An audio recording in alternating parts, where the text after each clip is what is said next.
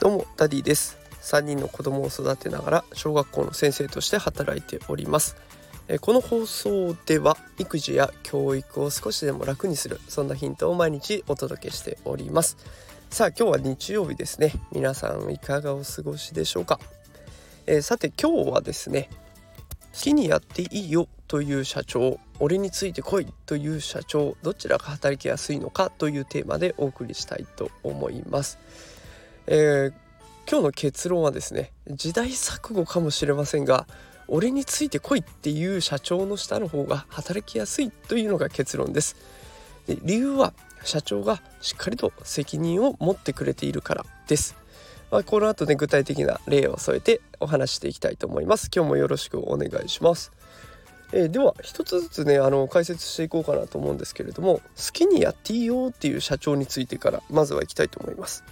好きにやっていいよっていう言葉ね一見するとすごく社員のことを考えてくれているチームのメンバーのことを考えてくれているように聞こえますが結構それって責任をよそに渡していないかなっていうのが気になるところなんですね。好きにやっていいよで決めるのはそうすると社員とかチームのメンバーになるわけですね。そうするとメンバーって結構いろんな人がいるからやっぱり考え方も様々なんですよね。でその考え方が様々な時にじゃあどうやって意思決定するかっていうと今の日本のチームだと結構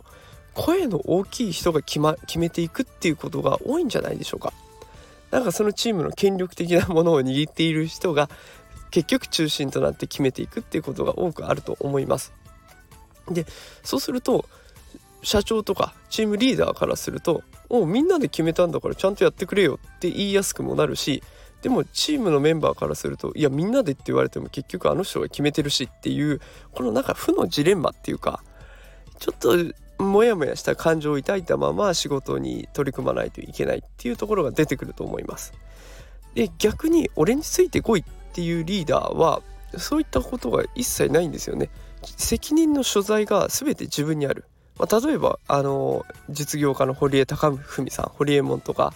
あとはキングコングのお笑いコンビのキングコングの西野昭弘さんなんかも結構ね自分の考えでプロジェクトを進めていくっていうことが多くあります。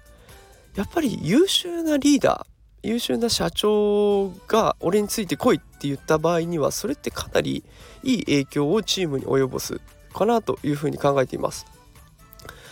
誰よりも結果を出している社長のもとだったらチームリーダーのもとだったらそのメンバープロジェクトのメンバーってついていきたいって思いますよね。だからその人がついてこいって言うんだったら間違いはない。安心してついていける。しかも責任はしっかりとその人が取ってくれようとしているってその安心感もあるからどうしたってそういったタイプのリーダーのチームの方が成長率は高くなってくるわけですね。だから今の時代ねあのそれぞれが考えたことやっていきましょう、えー、みんなで進めていきましょうとかいろいろ言われていますがどうしてもこうチームで働くとか、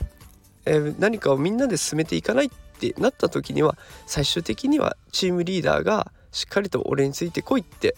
リーダーシップを取って進めていくことが大事になってくるんじゃないかなというこういうふうに考えましたので今日はこんな配信をさせていただきました。でこれあの実はねちょっと前に友人と久々に再会しましてそこで聞いた話をもとにして考えたんですけれどもその話を聞いた友人の社長がですね、えー、かなり敏腕ですが傲慢なんです。もう部下に対する言葉もすごいし まあ俗に言うブラック企業なのかなとは思うんですけどでもねあの若い頃に数名で立ち上げた会社をどんどん大きくしてで今もともと時計を扱うお店を展開してたんですけど今はそれが超高級時計を扱う店になり飲食店まで幅広くね事業を展開していってる。そんな会社に、えー、世界的にもこうじわじわと進出していくようなそんな大きな会社に仕上げてきていますのでやっぱり腕はすごいんだなと思いました。でやっぱりそこについてこいっていうリーダーシップを発揮しているし責任もその人がきちんと取っているそうなのでやっぱりそのチームの社員はねあのその傲慢さに耐えられる人はしっかりついていってるらしいです。やっぱり傲慢さとかちょっとパワハラ的なのは良くないかなとは思うんですけどその魅力的なリーダーシップっていうのは大事になってくるなということを感じました。ということで今日はそんな会話というか、えー、友人とのお話から、えー、着想的に思いついたことを投稿させていただきました。日曜日の、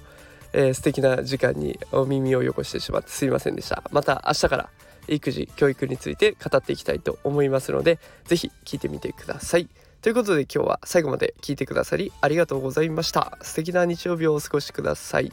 それではまた明日会いましょう。さようなら。